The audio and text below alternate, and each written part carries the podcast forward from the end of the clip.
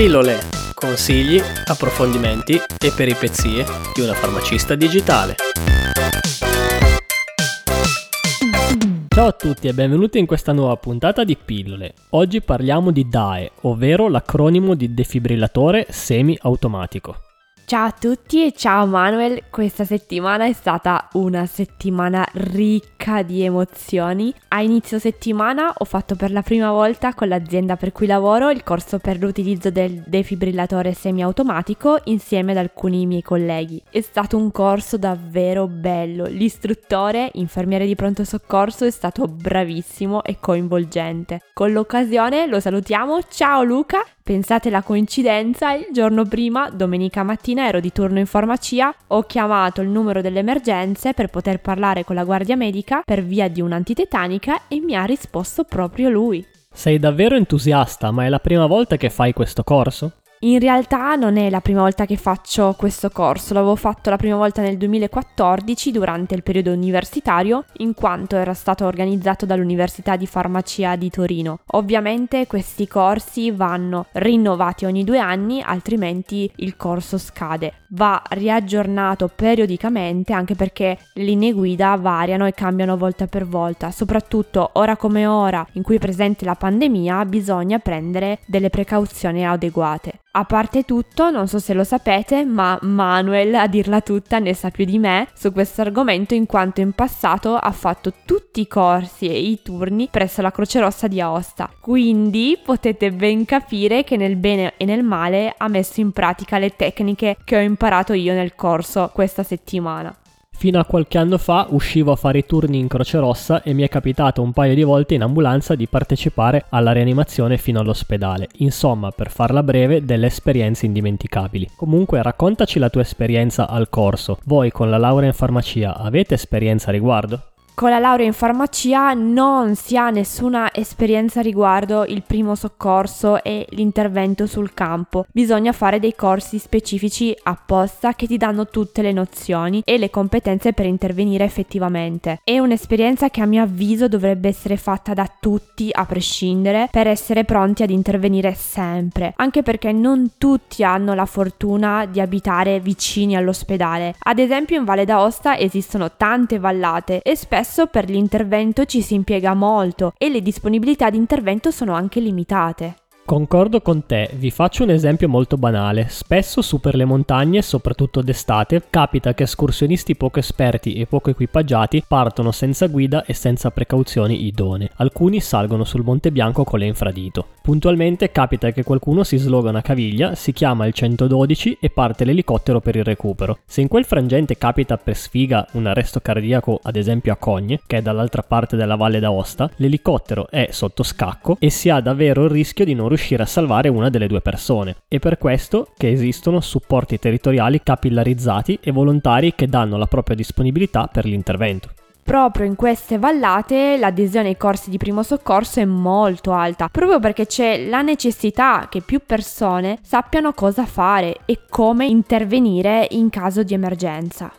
Vi riporto qualche informazione prima di addentrarci nel discorso. La legge finanziaria del 2010 ha autorizzato la spesa di 4 milioni di euro per il 2010 e 2 milioni di euro per il 2011 e per il 2012 per promuovere la realizzazione di programmi regionali per la diffusione e l'utilizzo di defibrillatori semiautomatici esterni, i DAE. Facendo un conto veloce, pensate che un DAE costa all'incirca 2000 euro, quindi immaginate quanto questa legge ha contribuito alla diffusione dei DAE sul territorio italiano.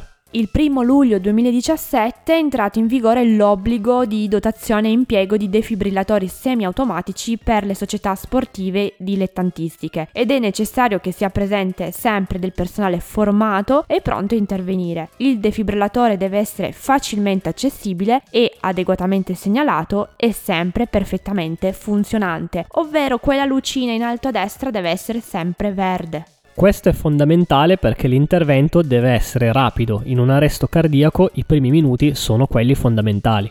Per capirci, l'arresto cardiaco è l'improvvisa cessazione della funzione di pompaggio del cuore. Può essere reversibile se si interviene in modo tempestivo con adeguate manovre rianimatorie. Se non si fa nulla, questo evento porta alla morte, in quanto se non trattato, l'arresto cardiaco porta proprio all'interruzione del respiro. In media si ha un caso ogni mille abitanti ogni anno. In Italia si parla all'incirca di 50.000 decessi l'anno e colpisce con più probabilità gli uomini dai 20 ai 60 anni. Dai numeri raccolti la possibilità di sopravvivenza dopo un arresto cardiaco è del 2% e la sopravvivenza aumenta del 50% se si ha la capacità di utilizzare il defibrillatore entro i primi 5 minuti dopo un arresto cardiaco. Contate che dopo 4 minuti il cervello è partito. Per intervenire efficacemente entro 4 minuti e per rientrare nella casistica di sopravvivenza dopo un arresto cardiaco, bisogna attivare in modo tempestivo la catena di sopravvivenza. La catena di sopravvivenza è fatta da singoli anelli, tutti quanti necessari e sequenziali per arrivare all'ottimizzazione del risultato che riassumiamo in 4 momenti. Allarme precoce chiamando il 112. Precoce intervento, inizio con le compressioni toraciche. Precoce defibrillazione. Precoce soccorso avanzato. Comunque partiamo dal primo concetto. Succede qualcosa, vedete qualcuno a terra e non c'è nessuno intorno a lui. Cosa fate? Intervenite, cioè vi avvicinate alla persona e dalle anche lo scuotete. Perché io vi dico dalle anche? Perché per via del Covid cerchiamo di allontanarci dalle prime vie aeree, dunque da naso e da bocca. In passato questo gesto si faceva prendendo la persona dalle spalle e scuotendo dolcemente. Ovviamente nello scuotere nella maniera più concitata a volte si potevano possono creare anche problemi alla testa. Facendolo dalle anche, lì si riduce anche questa problematica. Arriviamo a chiedere tutto bene, sta bene. Se risponde, uff, sospiro di sollievo, lasciate la persona in quella posizione, per chi invece ha fatto il corso verrà posizionata la persona in sicurezza sul fianco sinistro e contatterà il numero unico 112. Nel caso in cui la persona non risponde, guardate il torace e contate fino a 10. Se non si muove, molto probabilmente è un arresto cardiaco. Se siete da soli, la prima cosa che dovete fare è chiamare l'112, ovvero il numero unico delle emergenze, il vecchio 118. Più o meno in tutta Italia si sta cambiando questo numero. Contate che se per sbaglio fate anche il 911, chiamate sempre il numero delle emergenze. Comunque noi diciamo 112 e non 112 proprio perché è più facile da ricordare ed è più facile da comunicare. Immaginate un sordomuto, qualcuno che non conosce la nostra lingua, un bambino. Sono numeri semplici da comprendere. Altra casistica è se siete in compagnia. Date il compito a qualcuno di chiamare i soccorsi e di prendere il defibrillatore. Nel frattempo potete occuparvi voi stessi delle compressioni toraciche. Fondamentale è chiamare i soccorsi, anche perché provate a immaginare, decidete di intervenire con il massaggio. Se non chiamate aiuto, il problema si trasla ai minuti dopo. Dunque, prima cosa da fare è chiamare i soccorsi e se ve la sentite, intervenite. Contate che gli operatori vi spiegano passo passo ogni singola operazione da fare, anche per telefono, e nel frattempo inviano i soccorsi. Dunque, chiamate e mettete il viva voce, c'è sempre un angelo che vi potrà guidare passo passo. Dopodiché posizionate le mani al centro del torace tra i due capezzoli e iniziate con le compressioni toraciche. Bisogna tenere il ritmo all'incirca 100-120 compressioni al minuto, profonde 5 massimo 6 cm.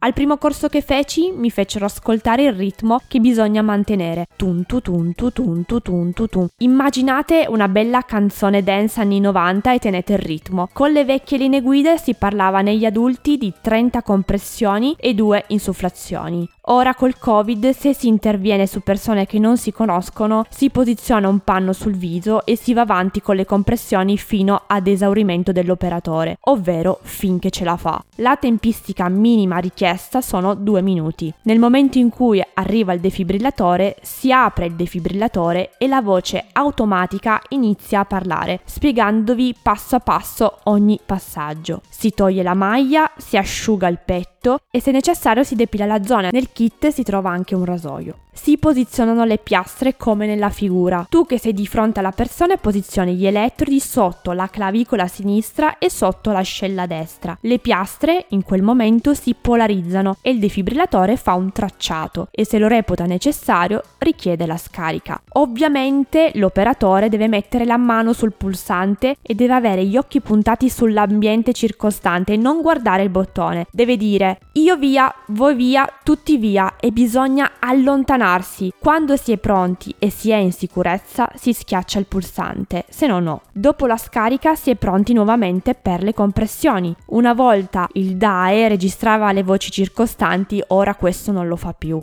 Ultimo anello della catena è l'intervento di personale specializzato che interverrà in modo avanzato. Ovviamente senza quest'ultimo anello della catena ogni intervento sarebbe vano. Una domanda che mi sorge spontanea, in tutte le farmacie si ha un DAE o comunque è obbligatorio? No, il DAE non è presente in tutte le farmacie e non è uno strumento obbligatorio. Come ogni cosa va valutata sulla base dell'afflusso degli utenti, dei dati epidemiologici e in base anche a specifici progetti territoriali. La farmacia con un DAE viene resa un punto di riferimento in caso di emergenza sul territorio. Ad esempio dove lavoro io si ha un'alta concentrazione di DAE. Uno è sopra nel supermercato che per Aosta è considerato alla stregua di un centro commerciale e uno sotto da noi in farmacia. E vi dirò di più, la responsabilità di un farmacista decade nel momento in cui vengono chiamati i soccorsi. Se te la senti intervieni, se no no. Ovviamente se hai fatto il corso sei in dovere di dare il tuo contributo e poi come ci hanno spiegato al corso succedesse mai qualcosa sei tutelato e soprattutto quando chiami l'112 ti indirizzano sul da farsi e ti aiutano passo a passo. Prima di concludere vi dico questo, dopo che farete il corso e sarete super pronti su questo tema, non fatevi prendere dalla curiosità e non aprite il DAE se non in caso di necessità. Molti DAE hanno una batteria che registrano le aperture. Vero Alice? Sì, lasciate perdere, per fortuna, poco dopo questo misfatto condiviso, nella stessa giornata sono passati a sistemarcelo e a revisionarcelo. Da dire, è bene quel che finisce bene. Come dice la famosa frase, la curiosità uccise il gatto. No, ti prego che poi mi tocca defibrillare anche lui. Allora, la puntata è finita. Noi come sempre vi ricordiamo di seguire le nostre peripezie su Instagram alla pagina chiocciolina sorry I am a pharmacist. Se volete rimanere sempre informati potete iscrivervi alla newsletter su www.alicepharmacist.it slash newsletter e se vi è piaciuta questa puntata iscrivetevi a questo podcast. Per farlo trovate tutte le informazioni sul sito web www.pillolepodcast.it. Di nuovo un saluto a tutti e alla prossima puntata. Ciao. Ciao.